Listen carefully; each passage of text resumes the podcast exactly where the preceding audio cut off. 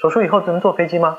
呃，当然是可以的。手术以后旅行的话，坐飞机、坐火车都没有什么太大关系。长途旅行的话，比如说你要去国外，那么坐十几个小时飞机，那个可能会相对来说比较难受一些。但是两周左右的时间恢复的也差不多了，将近手术的话问题不太大。做这个聚焦超声的治疗的话，那么两三天左右坐飞机都完全的问题，坐十几个小时飞机也问题不太大。